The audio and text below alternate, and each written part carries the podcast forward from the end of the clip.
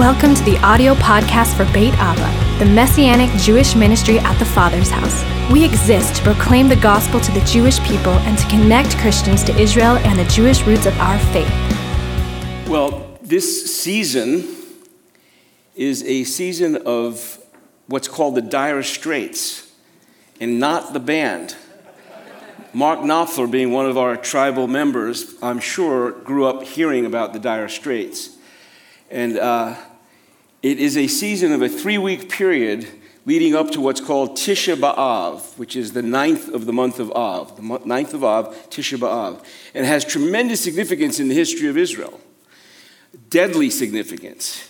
It marks, it started in the season of the third month, the 17th of Tammuz, the month that just ended Stay with me. And it comes through into the month of Av, the fourth month. And on the ninth of this month is Tisha B'Av, or the ninth of Av. Now, it's Tammuz 17th is what the rabbis consider the day that Moses broke the tablets. So it's a day of ex- extreme awareness of the sinfulness of man and the, the power of God. When he came down off the mountain, he saw the golden calf, he saw the sin of the people. He broke the commandments and he had to carve them out himself. They say also, mystically, you'll have to check this out in heaven, they say that the first set, when he walked down, they floated because God carved them and he carved them to go through blue sapphire. And they floated down with Moses the first time, what the rabbis say. We don't know. But we do know from the word of God that he broke the first set. And then he had to write them out himself. So that's the 17th of Tammuz. That sets in motion this three week period. And what do you think happened in this three week period? On the 9th of Av, in history, according to the scripture, the 12 spies were sent out, and the only two came back with a good report about the land. We just heard about the land. It's a promised land. Do not believe your television. It is a promised land. And two spies came back with a good report Joshua and Caleb. That's you. You are people of a good report. And you're coming around, you're shouting out good report wherever you go. You sometimes you don't have to say anything, you're just lit up by the Holy Spirit. And people say, what, What's going on with you? Well, let me tell you something encouraging. So the 12 spies went out, two came back with a good report. It gets worse. On the 9th of Av, in 586 BC, the Babylonians sacked Jerusalem and destroyed the temple. On the 9th of Av in 70 AD, the Romans sacked Jerusalem and destroyed the temple. So it's a bummer in the summer for the Jews. Now, here's an interesting thing about it it's a, it's a deep mourning period for many of the ultra Orthodox Jews. Deep, deep mourning period. Some consider it more serious than the Day of Atonement, Yom Kippur in the fall. It's such a sense of loss. And, and, but here's something very fascinating the sages of our history, the rabbis, they also say that in the Olam Haba, the world to come, the ninth of Av will be the most joyous time of the entire year. Does that sound like somebody we know? You see, only Yeshua, only Jesus can take the lowest and the worst of anything and turn it into something outrageously good, outrageously positive. And so that's why, and we were talking about doing the service, and, and we, we talked at the TFH network. By the way, if you don't have a home church, I want to recommend to you the best church in the world the Father's House. Many campuses, many places to partake of the fresh bread that comes all the time. It is awesome. We go around the world. We're itinerant. We're not on staff here full time, we're part time. So if you want to help us, please, we go around the world. But here's the thing every time we come back, it's like, Jesus, what a great church. Now, I'm not a sheep stealer, so if you have a home church and you're happy there, that's fine.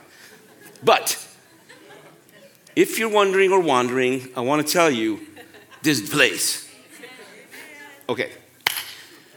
So we're, we're, talking, we've been talking forever about how to get, how to, how to fashion a small group model in Beit Abba, through Beit Abba, that would touch the communities and bring Jewish people into homes, et cetera, et cetera, et cetera. And we've gone over this for five years and not been able to pull it off because everyone that we know is committed to their eyeballs to ministry. Most people we know. So then during this network time, the prophetic was flowing and God was moving, and Kathy and Catherine and I were having lunch sitting at the prophet's table. We probably got the overflow. we were sitting with three of the five prophets that were there. And I'll tell you what, God is alive. Prophecy did not stop with the book of Acts. It's happening in our midst. It is alive, and He's alive and well and speaking very accurately about our lives. Hallelujah. So we're asking for increase. You want an increase in your prophetic gifting? I want that, right? What this evening is about is the meaning of Shabbat, the heart of Shabbat. Because we couldn't get the small group thing going in a way that would flow, a flow chart would work, and we could fill it out. So I thought, well, what can we do? Well, let's, let's impart the essence of Shabbat so that you're going to leave here tonight with the ability to hold Shabbat in your home without having to worry about am I Jewy enough or am I not Jewy enough or who's going to say what or am I doing it right? It's not about that. The essence of Shabbat is communion. Why do we gather on the seventh day as God told us to? What's it about? It's about meeting with Him. It's about the presence of the Lord, like we felt during the worship tonight, like you're feeling now. The presence of the Lord, that's the meaning of Shabbat. It's not about certain rituals and certain ways of doing things, and don't eat that and don't eat this, and but make sure you don't. No, it's about, a, it's a heart issue of meeting with the Lord. That's, it's, that's the essence of it. And wild things can happen. Think about it communion. You know how we say atonement, at one moment. What about communion? Come, union. Come, union. I want to have union with my God. I want to have union with my family. I want to have union with my friends. It Doesn't matter if you're married or single. There's something here tonight for everybody. When Catherine and I were early on in ministry, about 4,000 years ago, I think, it seems like a long time ago, but we would have, we we did every ministry. We did everything from the, the kids to the toilets to the ministry to the thing to set up the chairs to the, to the youth. To, we did it all, right? And one of the things that was a treasure time for us was leading the singles ministry, right? And we would have our home open and people would come. So we would always have things going on and events going on. And we did a seminar called Single, Not Alone about the power of the body to be to set the solitarian family and so what happens to us. Because when i became a believer i was showing up at people's houses all the time because i was alone out there. And the body brought me in. And i could sit at their table. So we provided that when we were married. And it doesn't matter married or single. This is about meeting with our god meeting with the presence of the lord in our homes. You can do it with friends with roommates whatever. Come union. And anything can happen the first time I ever experienced a physical healing was during a communion service. We were, we were in, back in the gold can era. Maybe you still use your church, but we had these gold cans with a cross on them. And you open it, and there's little cups and little pieces of bread. It wasn't matzah, it was, you know, like, like Wonder Bread. and so I was like six months in the Lord or something, but I was going for it. I, was, I didn't get saved until I was 33, so I was, I was showing up at every meeting. You know, was, it's open, I'm there, you know?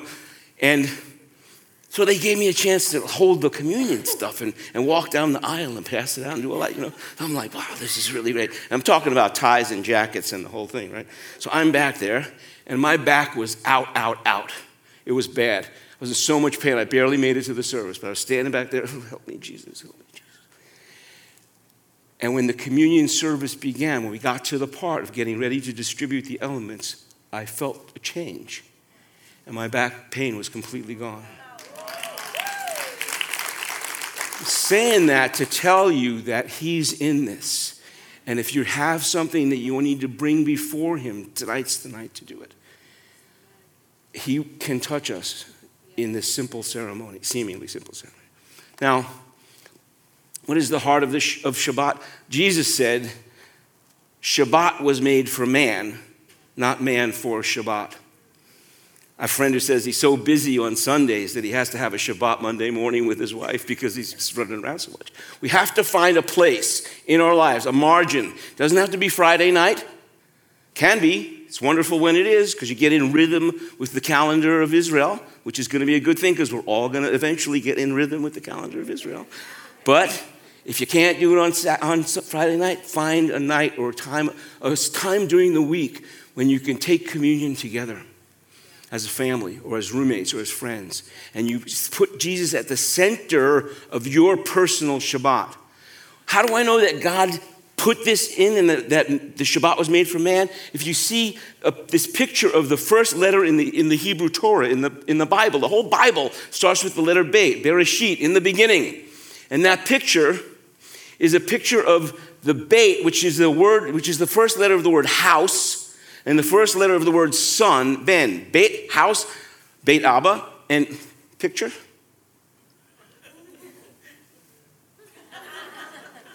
Picture. Oh. Okay, well, looks like this. it's a picture of the Beit. It looks like this. And inside you see the candles and the family. And it's a symbol for us that this entire world is God's house. This is my Father's world. It's His house. And His desire is that we would join with Him in communion in His house.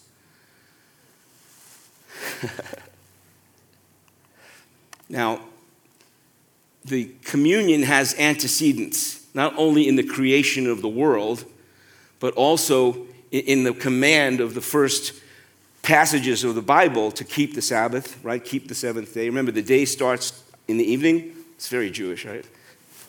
Uh, we start, tonight is Saturday, right? So we're starting Saturday. We're starting the Sabbath Friday night because in the scriptures it says that. The evening and the morning were the first day. Now, there were four promises. So we see, we see the God wanting communion with his creation. And then we see Melchizedek in Genesis 14 show up, Melchizedek show up, which is he's the king of righteousness, and he comes from Salem. He's a picture, a Christophany, perhaps a, a visitation by Jesus himself comes to Abram with what? With the bread and the wine. And gives us a foreshadowing of this communion that is going to come. And then we see it again in Exodus when the children of Israel are brought out of Egypt and God makes four promises. And when we have the Passover Seder, which I recommend you attend, there are four cups of wine that are drunk, or four, four cups that are drunk. It can be wine, it can be juice, it can be whatever you use. But they are drunk and they all have a meaning. There are four promises that were given to Moses. The first one is the cup of sanctification I will bring you out. The second is, I will free you, the cup of judgment. He's going to judge the judgments, take the judgments. The third is the cup of redemption. I will redeem you. And the fourth is the cup of praise. I will take you as my own people. And we praise him for that. How awesome that such a one as me or you could be taken as his people. I was with certain leaders that I revere and love. And one of them said, and they've built this amazing work. And one of them said, So without guile, we just, I'm, how could this happen? We just, we, we don't feel worthy. Recognizing we're not. It wasn't a, it wasn't a self deprecating way of saying it, there was no heartburn in it. It was like the difference between who He is and what He's done, and that He would call us to be in communion with Him. It's, it's an unfathomable love. Scripture says it this way in Exodus 6 Therefore, say to the people of Israel, I am the Lord.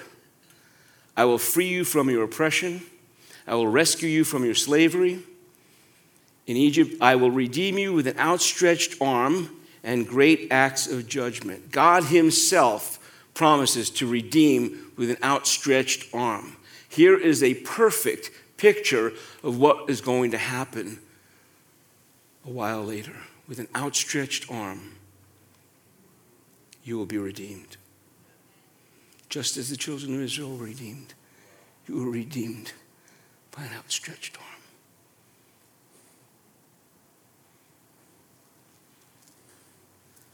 You haven't read the medical description of what the process of crucifixion, I highly recommend that you look it up. We can take this so lightly when God is asking us to joyfully enter into this understanding at a much deeper level. It's not heavy, it's not religious, but it's rich. And it's very, very deep with an outstretched arm. I could look at that picture for an hour and just meditate. My Lord and my God, how can we ever thank you?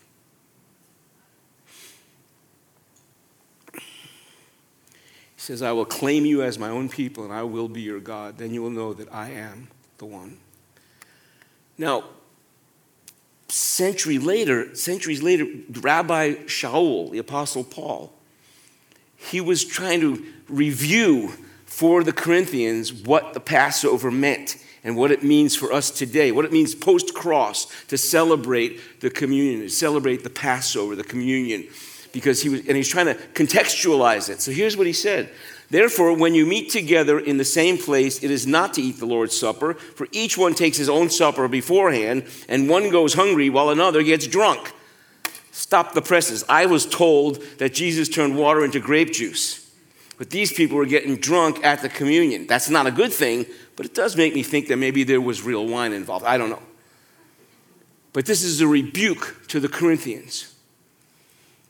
He's saying that you're not, you're not doing it in the way that I have intended, that God has intended. Is it certainly not that you, it's certainly not that you do not have houses, is it? Don't you have houses to eat and drink in? Or do you despise God's community? and Try to humiliate those who have nothing. What shall I say to you? Shall I praise you? I don't praise you for this. For I received from the Lord what I also passed on to you. I'll get to that in a moment.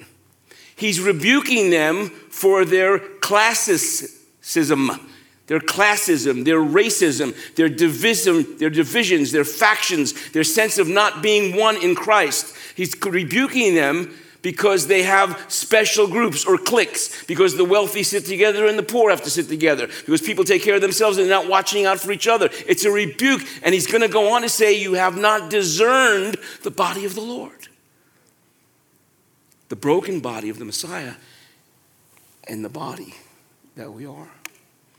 For I received from the Lord that what I also passed on to you, that Lord Yeshua, on the night he was betrayed, took matzah, and when he had given thanks, he broke it and said, This is my body, which is for you. Do this in memory of me.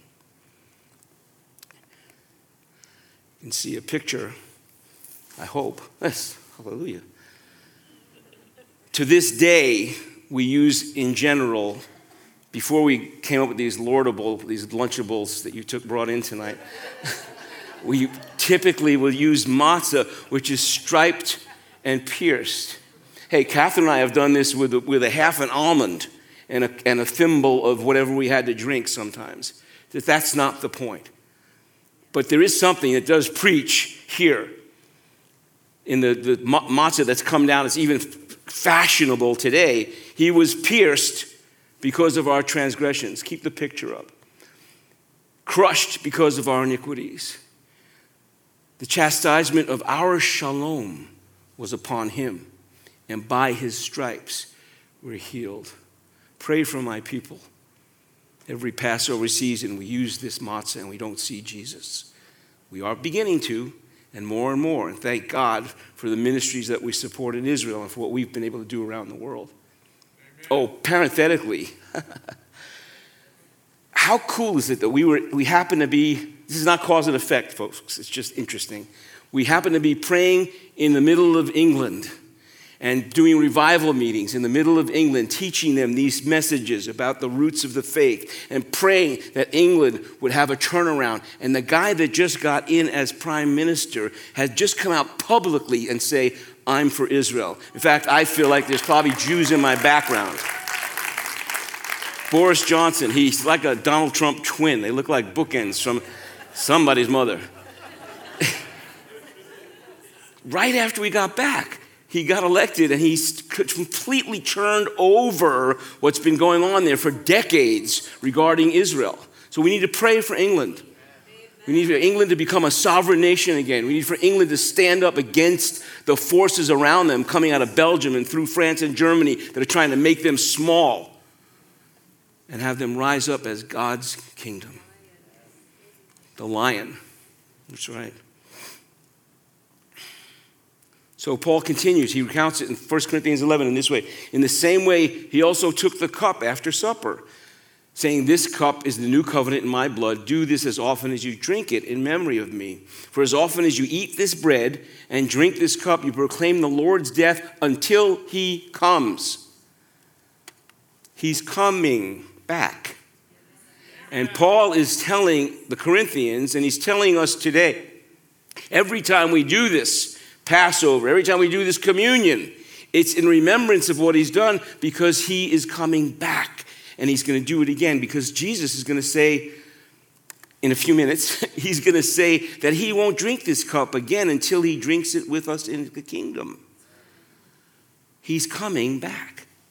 Therefore, whoever drinks, eats, or eats the bread or drinks the Lord's cup in an unworthy manner will be guilty of the body of the blood of the Lord. But a man must examine himself and let, then let him eat of the bread and drink from the cup. For the one who eats and drinks without recognizing the body eats and drinks judgment on himself. For this reason, many among you are weak and sick, and quite a few have died. For if we were judging ourselves thoroughly, we wouldn't be coming under judgment. But when we are judged, we're being disciplined by the Lord so that we might not be condemned along with the world.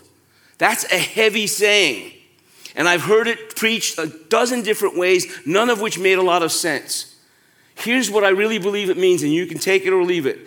I think it means that the examination has to do with preparing myself, allowing the blood to wash, preparing myself for the blood to actually do something during communion. And for me to examine my small mindedness, my, my stingy heartedness, my jealousy, my envy, my pride, my lust, my, anything that might be in me, and just be ready to give it to the Lord. The self examination, it doesn't have to do with salvation or not salvation. It has to do with God, let me get the most out of this communion with you?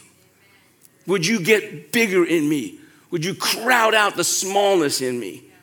Crowd out the ego? I don't know, self? What would you say? Get the junk out of me. And, and supernaturally, he can do this during communion. He will do it. Discerning the body is about not having those judgments of others. I heard one wise guy say that pride is judging others' weaknesses by your strengths. We have a plumb line.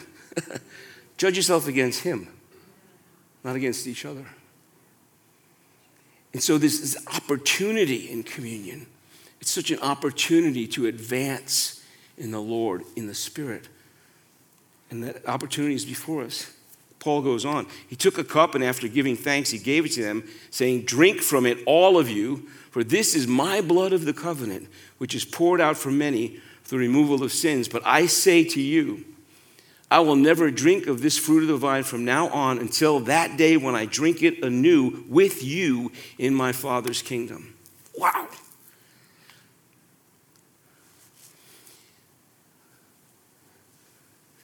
Back it away from the bar, boys. I'll see you in the kingdom and we'll raise the cup together. But tomorrow, tomorrow, what you don't know is this going to be crushed out of me. Fully God, fully man.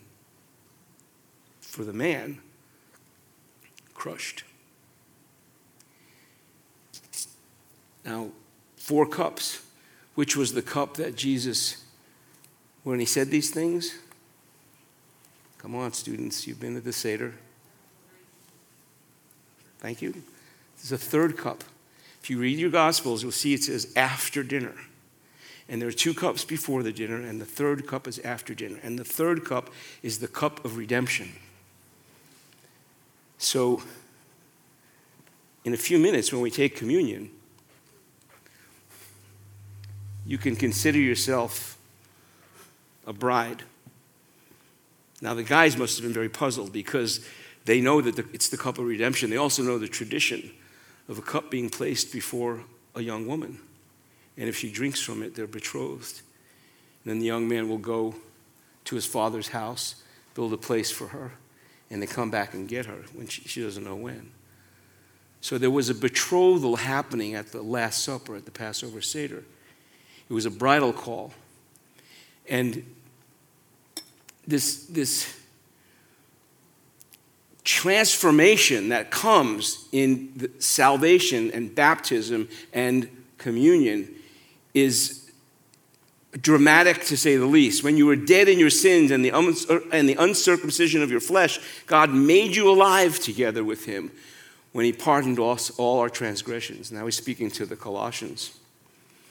He wiped out the handwritten record of debts with the decree against us, which was hostile to us. He took it away by nailing it to the cross. After disarming the principalities and powers, he made a public spectacle of them, triumphing over them in the cross. Now, this is my favorite part, one of my favorite parts. What is it that's coming against you? What is it that is hindering you? What is the spirit, the demonic power, the, the, the, angst, the pain, the suffering, whatever the darkness is that's pinging against you, that's coming against you? Jesus made an open show of them at the cross. There's nothing that can harm you. If you don't make it through this life, you're going to a better life. You cannot lose. You cannot lose. You're either healed here or you're healed there. Now, lots of us, we kind of like it here. We like our families and our kids and our grandkids, and we would like to stay here as long as possible, live long, healthy lives. That's okay, that's good. But here, there, or everywhere, we're going to meet the Lord, and you're going to have a healed body, whether it's healed on this earth or healed in eternity. That's why it's so important that we tell the story. You don't have to be an evangelist, just tell your story. Just encourage somebody, just open your mouth and let God come out.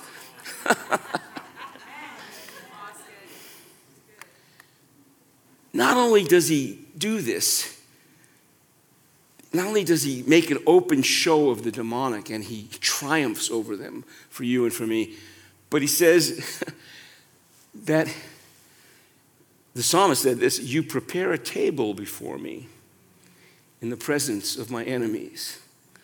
You've anointed my head with oil, my cup overflows.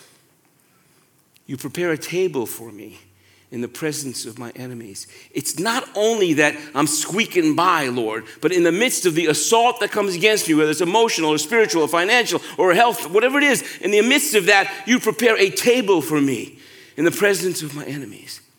Now, when Catherine and I were first married, our communion place was a card table in the corner with a little couple of rickety chairs that we got secondhand. But I'll tell you what it looks like to the devil. I'll show you a picture of it. I'll show you a picture of it. I'll show you a picture of a banquet table. Thank you. That's what our communion table looks like to the devil. That's what your communion table is. So you can say to heaven, thank you, to hell, got this. You can see what your communion table, what this table tonight looks like. Now, there are rules. I don't know, at your house, maybe you're not supposed to chew with your mouth open. Maybe you're not supposed to swear or do something nasty at the ta- dinner table. Maybe there are family rules that you have. The Lord's table has rules also, has guidelines at least. And here are the guidelines. Let all bitterness and rancor and envy and strife and jealousy and envy, let all of that be dealt with before you come to the table. Because He has a very royal table. And you want to be prepared to sit at the king's table. So that's the discerning of the body is get the stuff out. God, take it out of me so I can sit at your table.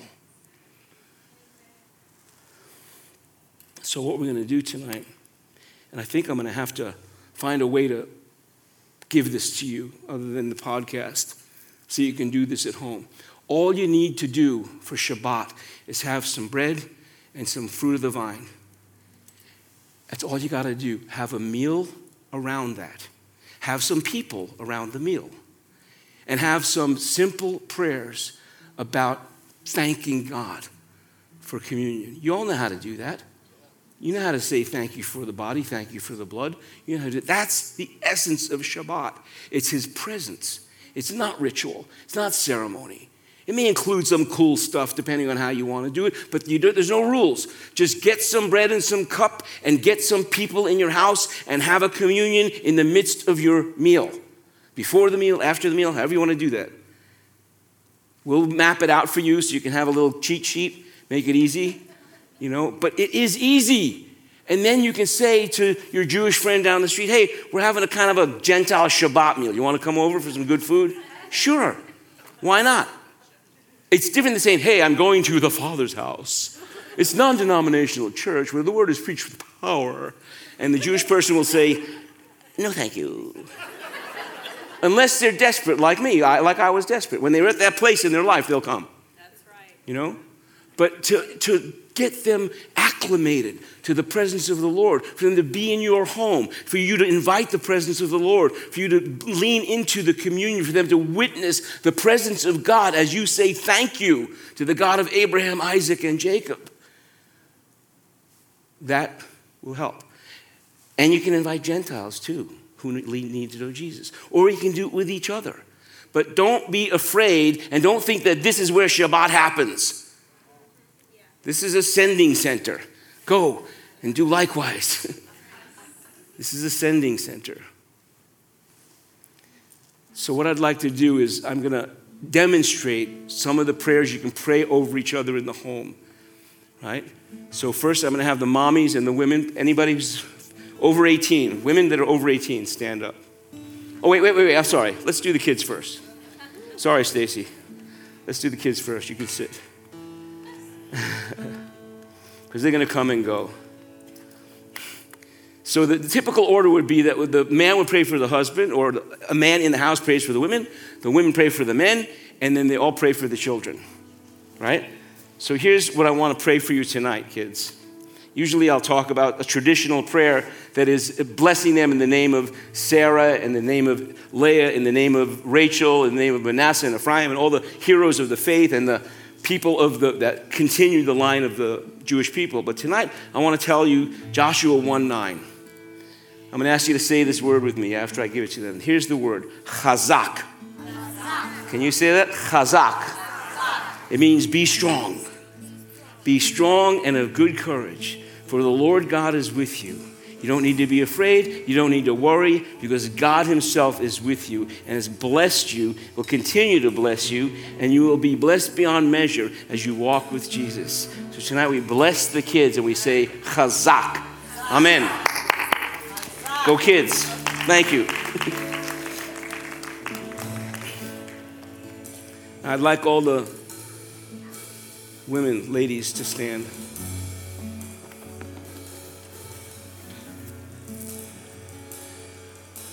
I want to say this to you. This is to my first lady, but it goes from heaven to all of you. If you're married or you're single, it doesn't matter. This is the Lord's voice to you. An excellent woman who can find. She's far more precious than jewels. The heart of her husband trusts in her, and he will have no lack of gain. She does him good and not harm all the days of her life. She's energetic and strong, a hard worker. She extends a helping hand to the poor and opens her arms to the needy. She's clothed with strength and dignity, and she laughs without fear of the future. When she speaks, her words are wise, and she gives instruction with kindness. Her children stand and bless her. Her husband praises her. There are many virtuous and capable women in the world, but you, you, you, you surpass them all. Charm is deceptive, and beauty does not last, but a woman who fears the Lord will be greatly praised. We reward her for all she has done, that her deeds publicly declare her praise. Father, we thank you for these jewels in your crown. We thank you for the blessing that they are to everyone around them friends, neighbors, children, grandchildren. God, we pray your continued blessing over these women in your holy name, Yeshua. Amen. Amen. Husbands, I recommend you try this at home. Now I want to ask the men to stand. Typically, your wife will read Psalm 1, sometimes another psalm. Tonight I'm going to read out of Psalm 112 over you.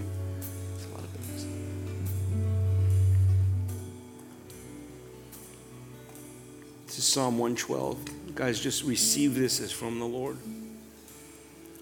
Hallelujah. Happy is the man who fears the Lord, who delights greatly in his teachings. His offspring will be mighty in the land. The generation of the upright will be blessed. Wealth and riches are in his house, and his righteousness endures forever. Light shines in the darkness for the upright. Gracious, compassionate, and just is he. Good comes to a man who is gracious and lends. He will order his affairs with fairness. Surely he will never be shaken. The righteous are remembered forever. He will not be frightened by bad news. He remains steady, trusting in the Lord. His heart is set firm. He will not be afraid till finally he looks in triumph at his enemies. He distributes freely, he gives to the poor. His righteousness stands forever. His power will be increased honorably. Amen. Father, thank you for these men. Thank you that they are a great, exceeding army yes. of warriors who love you and love the body, love the women in their lives, love the children and grandchildren in their lives. God, they love the stranger, they love the neighbor. Thank you, Lord, that these are your, your hands in this world, that these is your, this is your heart coming through with the strength of the men in, these room, in this room. And we give you gratitude and glory tonight for these. We thank you for it. Bless them in your holy name. Amen.